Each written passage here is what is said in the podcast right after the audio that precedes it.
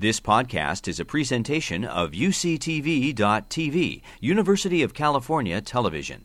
Like what you learn, help others discover UCTV podcasts by leaving a comment or rating in iTunes.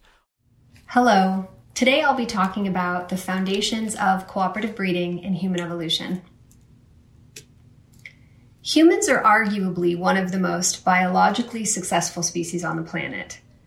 Our success may be linked with our extraordinary ability to cooperate with one another. While cooperation is observed in many other species, human cooperation is anomalous in both nature and scale. We form long lasting ties with both genetically related and unrelated individuals, and this cooperation is linked with reproduction.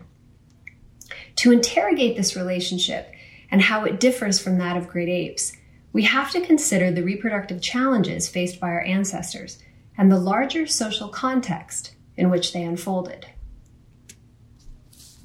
Around 7 million years ago, humans diverged from other great apes. At some point in our evolutionary history, perhaps around the time when our genus Homo evolved 2 to 2.5 million years ago, we evolved a number of distinct features that are associated with reproduction and parenting. Humans are one of the only mammalian species that has long term reproductive bonds, though these are not necessarily sexually or socially monogamous. And we also allocate varying degrees of reproductive effort to paternal investment. In addition to these behaviors, female life history has several unique traits that help to define us as a species. A comparative understanding of the reproductive trade offs and challenges that a human mother faces situates parenting and reproduction in an evolutionary framework, a necessary first step to understanding how cooperative breeding is central to the story of our species. Human mothers have a distinct life history compared to other primates and to other great apes. Many aspects of our reproduction are different. We have a later age at first birth, with cross cultural averages suggesting that this is around 18 to 20 years old for many societies. A later age at first reproduction permits slower growth and over a longer period of time, a so called slow life history. Mammals with slow life histories tend to have larger bodies, which means that they're able to produce more energetically expensive infants those that are larger bodied and larger brained. Humans certainly fall into this category and give birth to comparatively large brained and large bodied infants. Despite this, human gestation time remains average compared to other primates, leading many to argue that humans are secondarily altricial, which means that they're relatively helpless when they're born and a significant amount of postnatal growth happens outside of the womb. It's typical for species with slow life histories to wean their infants later and increase the space between births. Human reproduction is unique in another way because we exhibit the opposite pattern. We wean our infants sooner and have a decreased space between births compared to most other apes. Most mammalian infants are weaned when their first permanent molar erupts or when their weight reaches approximately one third of their mother's body weight. Humans deviate from this pattern, and we wean our infants around two years of age, long before they've reached this weight, which incidentally would be between six to seven years old in most populations. Early weaning then allows for a decrease in the time between offspring, a so called short interbirth interval because it allows mothers to return to ovulation sooner and begin reproducing. Human mothers have the unique ability to stack their infants, being responsible for multiple energetically expensive offspring who require different types and degrees of investment, from provisioning to childcare. Weaning infants early while they are still nutritionally immature and cannot provide for themselves has important consequences for a human mother. In our evolutionary past, a mother would have had to rely on other group members for nutritional subsidies to support such a reproductive system. It's been estimated that it takes roughly 13 million kilocalories to raise an infant from birth to nutritional independence. The nutritional requirements of successfully rearing one child, let alone two or three, surpass what a mother is able to provide on her own, necessitating contributions from others. These contributions, which likely start in infancy with the provisioning of weaning foods, then continue into the extended period of development that we call childhood. This challenging task of caring for multiple dependent offspring with various needs is one of the distinct features of being a human mother, and it's something that other apes don't contend with. So the question is how did this life history evolve in our species? And how did our foremothers do it? The answer is that they did it with help. This form of child rearing and of reproduction can be called cooperative breeding, a reproductive system where group members, other than the biological parents or alloparents, aid in the care and provisioning of young. This concept was introduced by Sarah Hrdy in her book Mother Nature, first published in 1999, and greatly expanded upon in her book Mothers and Others, first published in 2009. Many of us now use the term allomother to acknowledge that paternal investment in humans is facultative. The cooperative breeding hypothesis proposes that apes with the life history attributes of Homo sapiens could not have evolved unless allomothers had help in caring for and provisioning young. More recently, other scholars have offered alternative terms to describe this human specific pattern of cooperation in the provisioning and care of young, but the concept remains similar or is the same as that which Hrdy originally proposed. Hrdy has gone on to argue that this unusual mode of rearing young generated novel ape phenotypes, subsequently subjected to directional selection that favored those infants who were better at monitoring mental states and intentions of others, successfully eliciting care. The result was an ape who was already socially intelligent, who was emotionally and cognitively pre adapted for the evolution of higher levels of cooperation. The cooperative breeding hypothesis has had an incredible impact on scholarship being produced in a wide range of disciplines, ranging from neuroscience to human biology to social psychology. Scholars are now reframing the ways in which we think about the evolution of parenting and the evolution of cooperation in light of the cooperative breeding hypothesis. And much of my own work over the past 15 years has tested the cooperative breeding hypothesis and has explored who helps moms in different contexts and across different ecologies. Since 2004, I've worked with a community of hunter gatherers who live in East Africa, the Hadza. This community represents one of the few remaining populations on the planet that still forages for a large part of their diet. This means that they collect plant foods and hunt game animals, and they couple these wild foods with other domesticated foods, like wheat, uh, that they get through trade, purchase, or donation. They live in tightly knit social groups and they practice distributed childcare, making them an ideal population in which to study allomaternal investment or distributed childcare. And it helps us better understand what these behaviors look like cross culturally. Importantly, the children of this community also contribute to the household economy, which I argue, along with others, is a key feature of the story of cooperative breeding.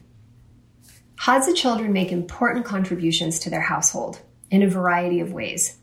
My colleagues and I have shown over a number of years and laid out in several publications that children not only take care of younger children, acting as babysitters, but they also contribute in other ways. They do household chores, such as collecting water and firewood, and collect, process, and prepare food, both for themselves and others. They collect a wide variety of food, which ranges from figs, tubers, and berries, mainly targeted by girls, to small game animals like birds and monkeys, and honey, mainly targeted by boys. Given the important contributions that Hadza children can make, they're certainly offsetting the cost of their own care. So while children are being provisioned, they are also actively contributing to meeting their own caloric needs and those of others, both children and adults. Karen Kramer, another anthropologist who has studied the help that children can provide, has long argued that this type of intergenerational transfer of food is a critical and often overlooked component of human cooperative breeding. So, what does this tell us? As these findings are in alignment with findings from different cultures and ecologies all around the world, we now have over 20 years of robust data collection from a wide range of societies that confirms that cooperative breeding, regardless of what you name this reproductive strategy, is a key feature of human evolution and one that distinguishes us from other apes. Based on what we know about human evolution, we know that a human mother's best reproductive strategy is a flexible one. The story of human mothering from an evolutionary perspective is a story of cooperation, as she must rely on assistance from others. A support network that includes a wide array of caregivers. We also know that there are a few key players or allomothers who consistently rise to the top in terms of investing in young. These include the father of the infant, grandmothers, and other children, the category of helper who I've spent much of my career studying. And cooperative breeding still matters. While the constellation of caregivers may change depending on subsistence regime, ecology, or degree of market integration, the underlying theme is that help matters. This is true in our own culture, as well as in small scale non industrial foraging populations. Mothers across temporal and geographic space rely on assistance from a wide range of helpers. Despite increasing changes in demography and residence patterns throughout the world, allomothers, in whatever form they manifest, continue to provide for, nurture, and bond with children. Underscoring not only how central cooperative breeding is to the anthropology of reproduction, but also to what makes us and our reproductive lives distinctly human. I'd like to take an opportunity to thank all of my funding agencies and my collaborators, including the co director of my lab, Daniel Benyshek, and my doctoral students, Kristen Herlosky, Trevor Palm, and Kaylee Meehan. I'd also like to thank my longtime collaborator and postdoc, Stephanie Schnorr, and my former student and current collaborator, Shana Lev Levy. I'd like to thank my Tanzanian support staff, including Ibrahim Mabula and Shani Msafiri Mangola, and of course the Hadza, who have been gracefully putting up with my intrusions for years. Thank you so much for listening.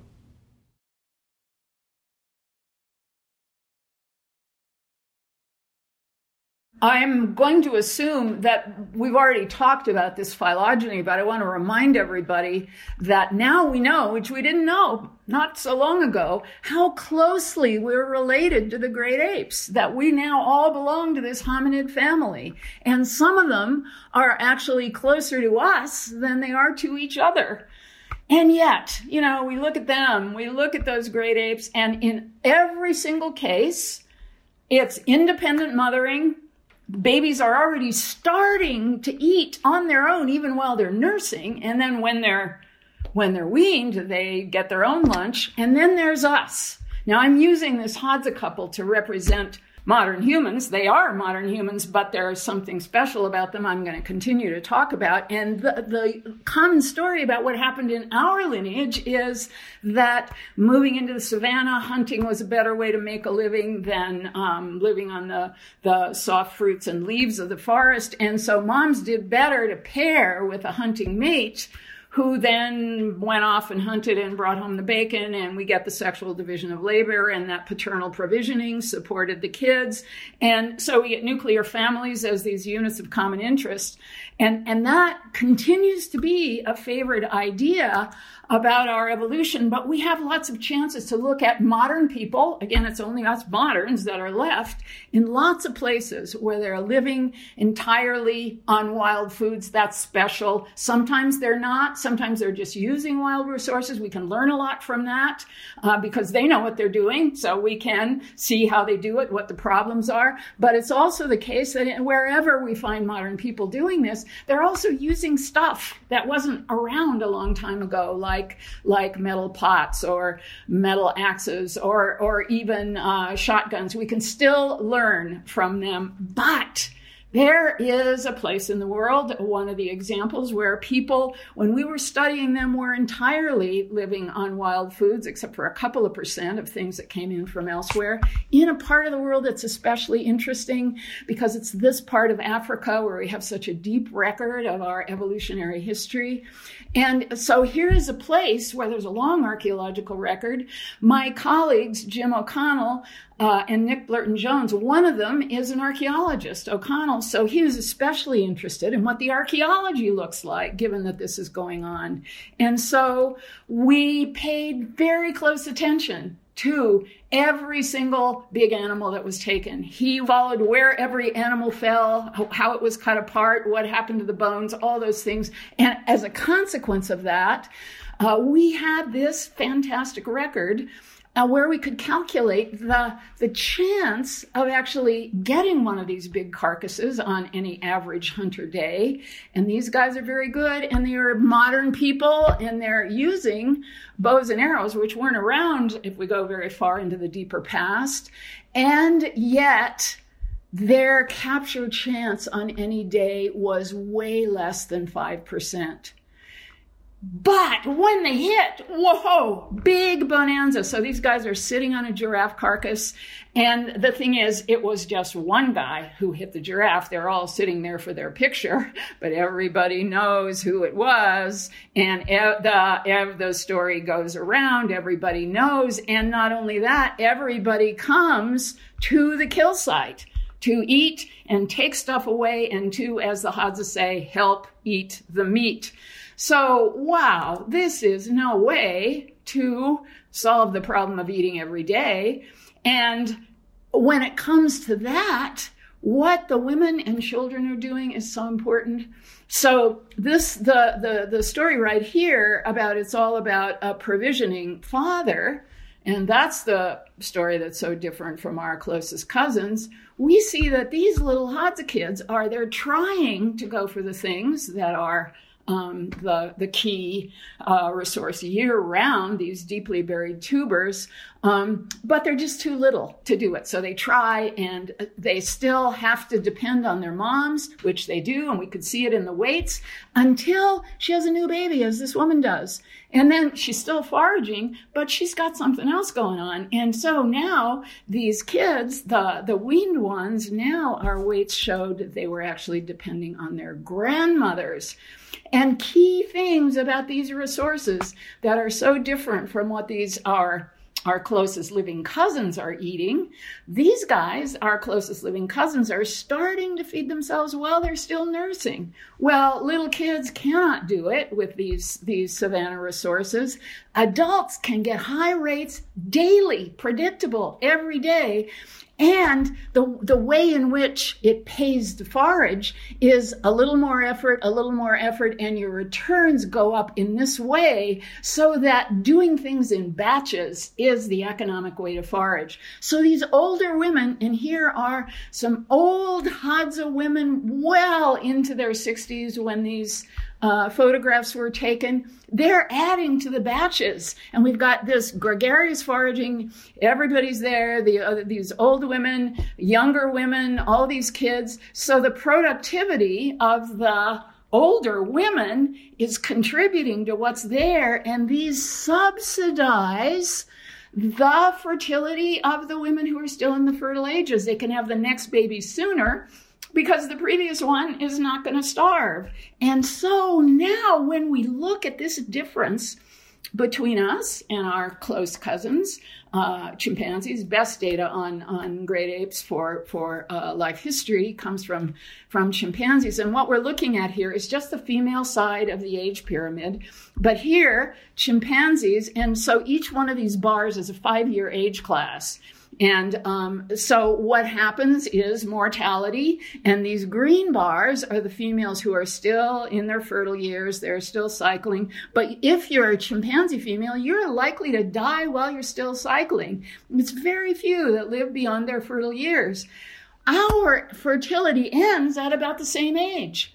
But if you're human, then, and we're looking at uh, Hadza folks to represent humans, so mortality is higher than it is in the populations that most of us live in. But here, even though mortality is higher, if you make it to be an adult, the chances of living beyond your fertility are way greater than even. And so what we see in human populations is that this enormous fraction of female years lived is post fertile. And so over here, we've got these grandmothers whose work is allowing the the still fertile females to have next baby sooner because it's keeping the still dependent uh, young ones alive. Um, and we get a life history that goes with that. So very exciting that we get these pieces to fit together the earlier weaning the greater longevity even though and the later maturity even though um, the uh, um, end of fertility is about the same.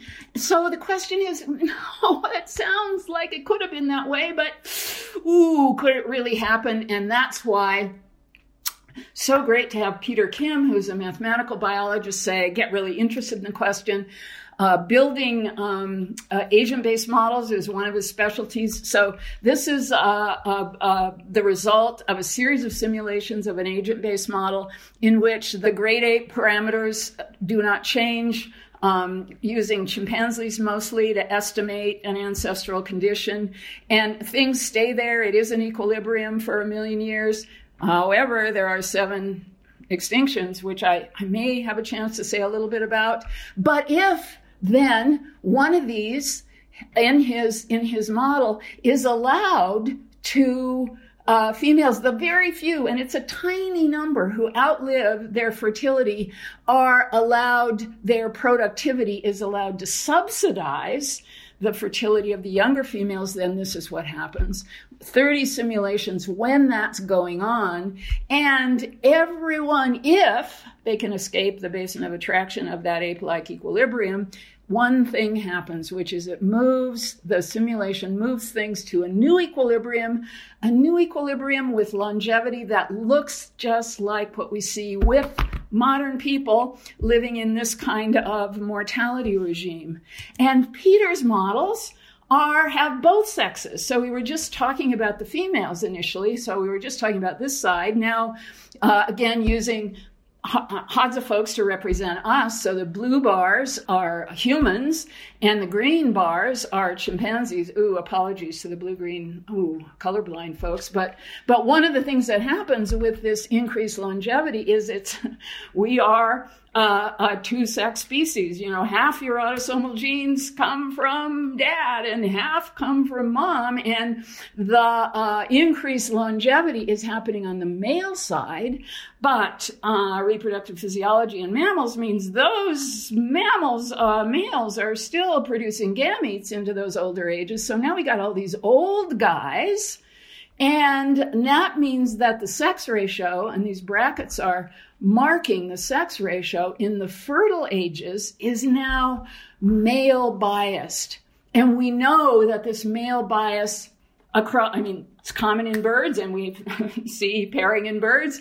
Actually, people started studying it in invertebrates. Wherever you see this male bias, what it favors as strategies in males is to guard a mate. Once you get one, hang on to that mate. And this idea about mate guarding as what's really going on in, in, in humans is, ha, has been around for a while, but now here's a, another reason to think that might be, might be what we're looking at here. And if it is, then and for for this guy to actually make a claim on a mate and uh, get away with it depends on when the other guys will let him.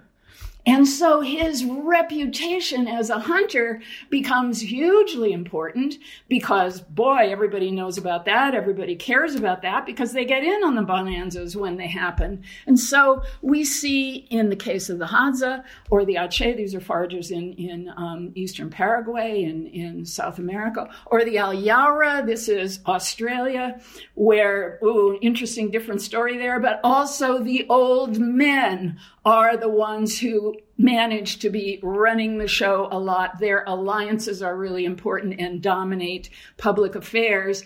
But I want to underline another thing that goes with this longevity. And here I'm relying on Barbara Finlay's work, a neuroscientist who's been looking at variation in mammal brains all the way across the class. And what her continually expanding data sets show is that brain size is a consequence of uh, developmental duration. So increasing longevity increases the time over which brains develop, resulting in larger brains, and those parts scale. So the size of our neocortex is just the size it would be for a mammal brain of this size. So here's a hypothesis about our brains being larger because they're developing more slowly. So they end up being larger than chimpanzee brains. And yet weaning is earlier. So we've got this difference, and yet those brains are being wired early on by being confronted with, oh, wow, mom's got something else going on. These shortened birth intervals. Moms, uh, the hypothesis about this shift in life history is that mothers can spend less on each because somebody else is supplying crucial subsidies. And Sarah Hrdy has written so wonderfully about some of the consequences for, for infants and toddlers. The survival challenge under those circumstances is to attract somebody's attention, to engage others, to pay attention to me. Am I not cute? Am I not worth your time and support? And so our babies have been, according to this hypothesis, wired to be socially so precocious. Now, no question that human babies are, you know, just babies. They can't really do very much motorically. But developmental psychologists have been working on these issues without using this framework to think about it and attending to this active engagement that characterizes infants in living people. And so here, the grandmother hypothesis that started out as a way of connecting foraging for these resources, the kind of interdependence that, for example, modern people, the Hadza, display this division of labor between older females and younger ones, that that could have resulted in our postmenopausal longevity. Why there are all these postmenopausal women around like me, you know, still more or less coherent. Why our maturity is later. Why our weaning is earlier than our cousins how we could then colonize all these novel habitats that, of course, little ones couldn't possibly manage to feed themselves in. So, really different from what we see in our close cousins.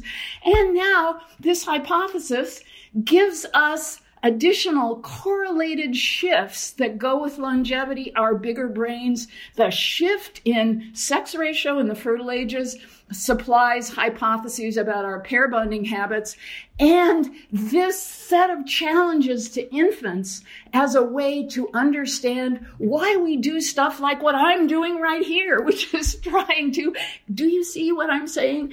Uh, uh, can we get on the same page? Can we connect with each other? That begins to start in infancy in human kids and the hypothesis that started with the life history change to explain the longevity now encompasses a whole array of other possibilities. So now is such an interesting time to be studying the human ape paradox.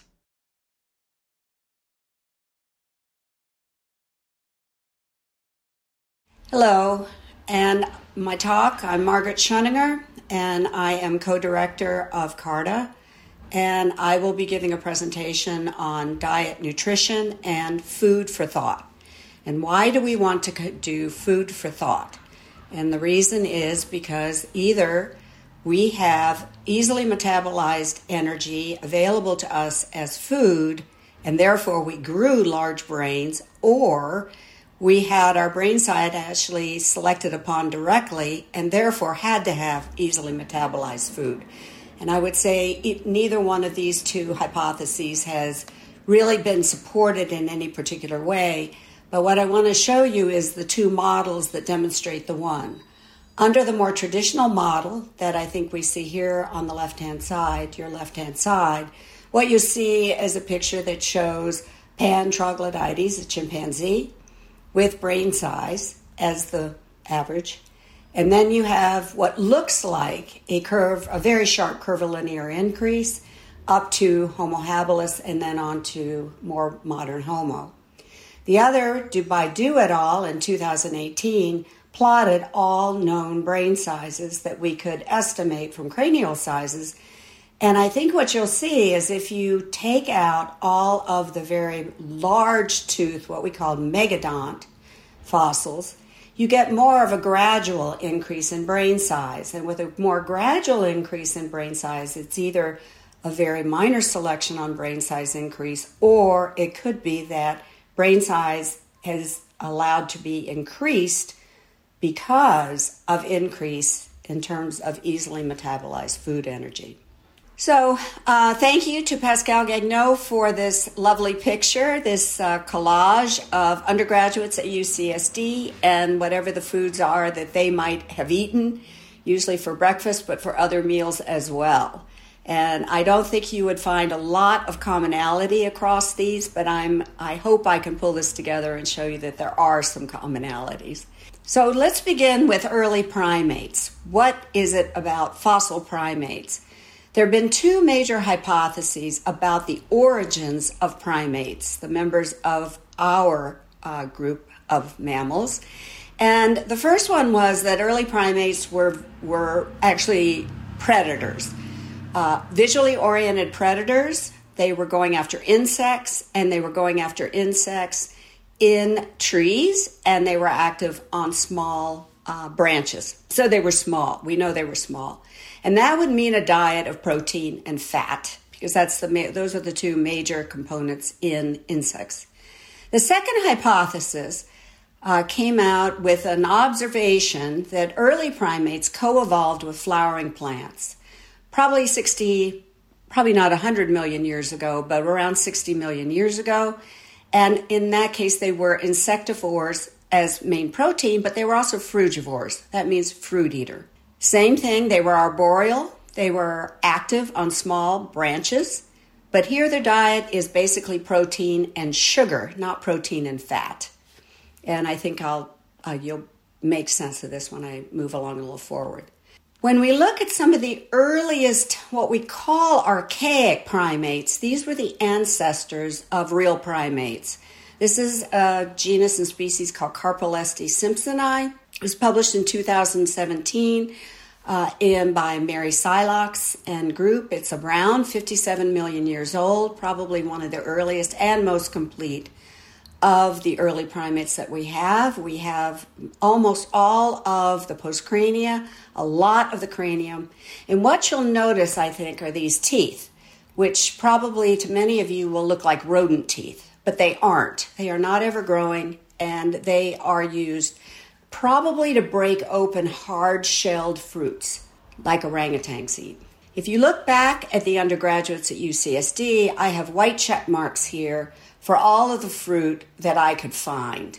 And I think, and I'm sure I have missed some, but if you'll notice, I think most everyone has some kind of fruit on their plate. The normal primate food, fruit. So let's look across all living primates, non human primates. And what we see is one of the strongest constraints on what an animal eats, and primates in particular, is a body, body size constraint. So if you look at very small primates, like this little um, uh, mouse lemur, what you see is that they really focus on insects. Uh, there aren't that many insects in a forest, They are small, they don't need that many insects, they're, they're arboreal, and they can move around. Insects, however, are variable in energy, but they are very high in protein. Variable to digest if they have a hard uh, exoskeleton, but a primate with those hands can open up the exoskeleton and be able to get at the animal inside, the, the actual eating, uh, the fat and the energy, the fat and the protein. If you look at very large primates like gorillas, chimpanzees, bonobos, orangutans, humans, what we see across all of those, except humans, is that their main energy source is leaves. Now, leaves are low in energy, all that energy is tied up in, within cell walls. It's very difficult to digest. We do not have the enzymes to break open those cell walls, but they are high in protein. And as I said, they're hard to digest. So you have very large animals who have very large gut GI tracts and take a long time to digest. I'm showing you up here that not all fruits are the types of our domesticated fruits. These can have hard exoskeleton, eh, hard outsides, or they can be hard all the way through with very little sweet in them. But the main part of this would be energy is low in the leaf. The fruit then could do it if they're not eating just, just leaves. Most primates do not rely on just leaves or just insects. What they are doing is they're relying either on fruit and insects or fruit and leaves. And so I've just shown the sort of generalized primate, the macaque, Macaca mulatta, and what we have here is if they are eating leaves, those are going to be hard to digest. If they're eating insects, they are variable to digest, but they're using fruit again as the energy. In other words, a sugar as the energy source. If we look at John Fleagle's schemata that was done, uh, upgraded last in 2012, and you look across all primates, I think you'll see it again in a maybe a more uh, an easier way. And what we're showing here is the gorilla at over 100 kilograms. We've got the chimpanzee, the orang, the bonobo. Then we have most of the monkeys in here. We have some prosimians and some small monkeys. We have a few things that are largely insectivorous. Tarsier is the one that's the best known, and it is a, um, a prosimian. And then most of these are monkeys in here. There are colobine monkeys, and although they do not most of them do not just eat leaves. This is black and white colobus. We have a lot of them here at the UC um, in San Diego Zoo. But I would say the majority of primates are below the line here. And what they are are the basic energy source is going to be frugivore. They're frugivorous, which means they're fruit eating. The ones that are stippled here are fruit and insects, and they tend to be the smaller ones. You have ones eating fruit and leaves, and they tend to be the larger ones. If you look at ourselves, however, we fall right into the place where either we would be fruit and leaves or we are something else. And my argument would be, and I think all of us know, that we are something else. Now, when you look across living primates, to be an ex- exception to that body size constraint requires something special. When we look at the lemur, which is a small prosimian that lives in Madagascar, it is way too small to be a folivore, yet it is. And what it does is that actually can either do coprophagy, which means it eliminates once, like a rabbit. It then eats that what it has eliminated, and then it goes back through the gut. So it basically doubles its its GI tract. The other thing it does, and I'm showing the picture here, is it goes into torpor. And so what happens is that the animal just is in complete torpor, and in fact, uh, chimpanzees in some parts um, can actually go after these in, um, in not after Lepilemur, but after some of the others that are going into torpor. The other animal I'm showing here is called an aye-aye. It's also a prosimian, and it's way too large to eat insects. What it has, and I show the picture here of its modified finger here, which allows it to go up underneath a piece of bark and lift up bark. It also has these bat like ears that are quite mobile and allow it to hear where there are insects under the bark. But we are an exception too. We're too large to do uh, the frugivore total fruit. We're too large for insects. So, what do we do in order to be able to uh, eat what we want? So, let's look again at the picture of the undergraduates. And again, I'll just focus the, ch- the white check marks are fruit on the table, and the X's are not because there's anything wrong with them, just so that you could see it. This energy is coming from starch. So, mostly breads, there's a tortilla down there, crackers up over in here You've got all kinds, you've actually got some bacon here that's also another type of energy, not starch, but is actually going to be fat as energy. So, what you see is you've got a compilation of energies here that are not the strict primate type. So, let's go through the fossil record for just a little bit. Let's begin with the Ardipithecus group down here. It's shown as all twigs off trees. We don't know yet exactly which of any of these individuals shown in pictures here are actual ancestors, so we'll just show them as clumps.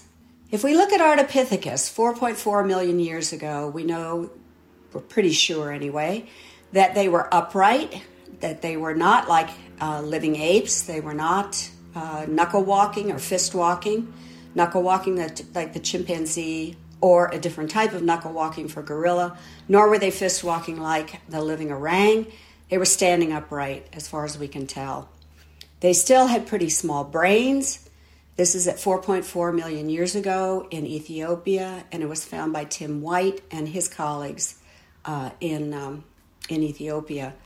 When we look at the ecosystem in which they lived, I'm showing you here bone chemistry data, and I won't go into what those data mean, but instead I've shown you a picture of an elephant like thing, the Dinotherium, that had to be living in a very wet area. The big diamond here that's enclosed is Ardipithecus. And what this is showing you is ecology across the base here. And what you have is what they're eating. And if they're eating here, then they are not eating exactly like a dinothere. But if you look over here, these are all the animals that eat grass. And what I think you can see quite clearly is that they do not eat grass. They are not in an open savanna region. This is a giraffid, or at least a giraffid relative. This is a pig relative. And this one down here is a small, uh, like a klipspringer, small um, ungulate that lives in forests. So when you think about it today, it could be what as we see today in western Tanzania. This is actually Jim Moore's field site, a colleague of ours from UCSD uh, in western Tanzania, and that is what we would call a woodland savanna or um, a savanna woodland, either way. Not as closed as a woodland where the dinotheres lived, but pretty closed. So with trees. So if we were to put this back into perspective of what kinds of things there would have been to eat, when we look at Ardipithecus in a woodland savanna region, what we see is a lot of leguminous sea pods that can be eaten, very high in protein and what we're seeing is something that, at least as an unripe, but still um, pliable in terms of the teeth, I'm just talking about teeth here, could be pulverized into a food that Ardipithecus could eat and would have both protein and fat, not as much of the frugivory, but probably frugivory as well because they could have eaten fruits on trees. Here's an example I want to talk about just a tad, and that has to do with I've talked about what they could have eaten in terms of ecology. Let's look today at modern baboons. This is from the field site of my former colleague, Shirley Strum. Her field site is in Kenya. She's been there for close on to 40 years and has watched these baboons. And one thing she's noticed over the years is that this opuntia an introduced opuntia produces fruit year round, and the baboons love it. Now, just like any cactus fruit, they have thorns on them, spines. And what these animals have learned is to do food handling and food processing. They can grab the fruit off, toss it in the sand, roll it around in the sand, and get all the spines off of him. And what you see here is the skin of one, and this is a baboon eating another one. So, food handling and food processing is long lived in the in the primate lineage, and I think that's where we need to look if we're thinking of something in terms of something beyond Ardipithecus. When we start to think about that, we want to look at stone tools. And the earliest stone tools we have now are roughly 3.3 million years ago, west of Lake Turkana in this region. And we also have some from Ethiopia that are around 2, maybe 2.9, 2.8 million years ago up in Ethiopia. So we've jumped from 4.4 million years ago in Ardipithecus to 2, 2 to 3.3 million years ago in, in terms of these, these tools. When we look at those tools a little bit more further on, I wanted to show you where we would be on the brain size chart. And where we are is in this region or in this region here. So we're looking at, if we're looking at three, we're looking here, that's roughly chimpanzee size. If we're looking here, we're moving a little bit farther forward in terms of what kinds of tools there might have been. We are starting to see somewhat, or at least seeing perhaps a slight brain size increase over and above that of a chimpanzee. I show this picture to show you what size these tools are. They would have been small tools. Some of them would have had cutting edges, some would have not had cutting edges. They would have been more like just but small pebbles that you could pound with. The shape of the skull is definitely different than that of a chimpanzee. This is probably the earliest of the homos, or else what we would call archaic homo. One of the things I want to point out is that it's maybe hard to sort of visualize what this thing is. This is a person's thumb, and they're holding the bone that is the hock, a bone in the hock of a horse. And the white arrow here, so it's a equid calcaneus, probably zebra. But what it is here with this is a cut mark from one of those stone tools that actually has an edge on it. And it looks as if, well, it probably was, cut and either uh, butchered as a, an animal that was a carcass. It's unclear what it was, but definitely a cut mark on a tool at at least 3.3 million years ago. When we jump to, um, you can tell how few we have. If we jump to what we, in the more general sense, we would call Homo erectus, in East Africa, the very early Homo erectus is usually called Homo ergaster, and that's why I've included it here. At 1.6 million years ago in Kenya, we have these stone tools that are larger. They have definitely a cutting edge on them. This is a drawing that Leslie Aiello let me use. It was from National Geographic, a paper a piece that she did, uh, putting it all together, where it looks as if you could cut, butcher an animal, smash the bone, get the marrow out, which is a high fat, which is something that you could actually feed to a baby. These individuals had, this is, was found on the west shore of Lake Turkana in uh, 19 the late 1980s, 1984, 85, and then has continued work since then. Um, these, they had our body shape, they had our body size. Um, their brains were at the low end of the modern human size, modern human brain size, and we think they are getting some kind of meat from probably from carcasses and also the fat from the um, bones that have been smashed by this hammerstone down here. I think one of the things that has really excited a lot of people since he first proposed it in 1999 is the idea that cooking made us human. A quote from a paper that he wrote uh, Fire let our ancestors cook their vegetables, changing the course of human evolution. And there's absolutely no doubt it changed the course of human evolution. We are the only primate that cooks. And as with virtually all of Richard Wrangham's ideas, they have, it's been exciting. It stimulated a lot of research. But, and that's why we know something about early fire. But I think the idea is that somehow they were cooking the way that modern Hadza do. These are tuber that, and they are root tubers. When analyzed to do proximate analysis in lab at Wisconsin before I moved here, at moved to University of California, San Diego, there's not a lot of starch in these. There's a lot of water, and when they heat them very quickly over a fire, they get a, a, hard outside that then can be peeled, and then they eat them without the peel, and it preserves the fluid inside. So they can be up to 80% water. And I think that's one of the very important parts of these tubers is the water.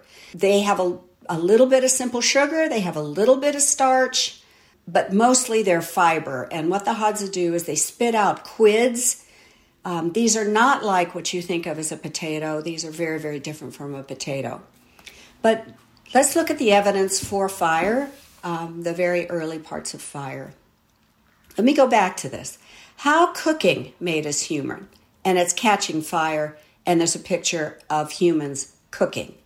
So, if we look at the earliest evidence of fire right now, we would say that probably the best evidence we have for fire is in South Africa at a cave called Wonderwerks, and it is in the northern province of South Africa. It has been found with tools.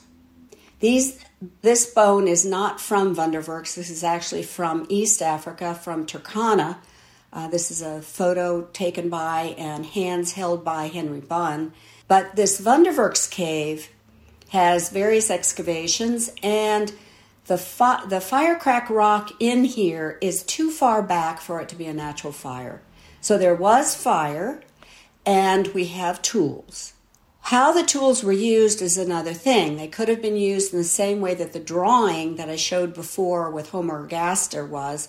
In other words, this bone has been smashed and re-put. It's been put back together again by Henry Bunn and they were going after the marrow in this bone. So we do have evidence there. We don't really know what it means.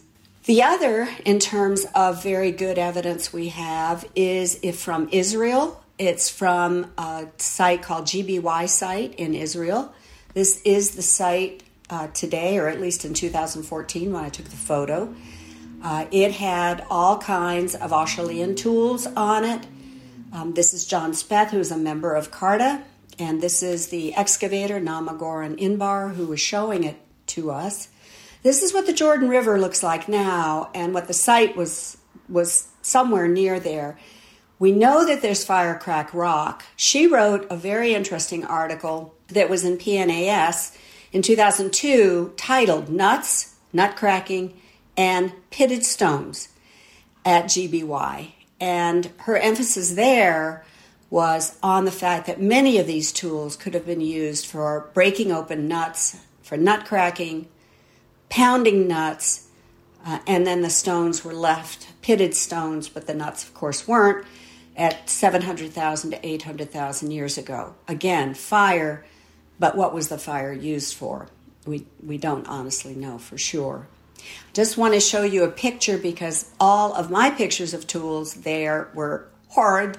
So I'm showing you a picture from 1994, another paper that she wrote on butchered elephants and associated artifacts at the GBY site. So what we have is the tool, and this is her hand, so you can see how large this tool is. We have down here the leg of a butchered elephant, carcass, hunted, unclear. We, we just don't know. So Let's start again. We have pictures of the Hadza and we look at the Hadza. We know that there's fire in at least at 1 point million years ago, 1.0. Were they cooking? Were they not? There's all sorts of exciting news awaiting us sometime in the future. And this little boy is going to perhaps see some of it.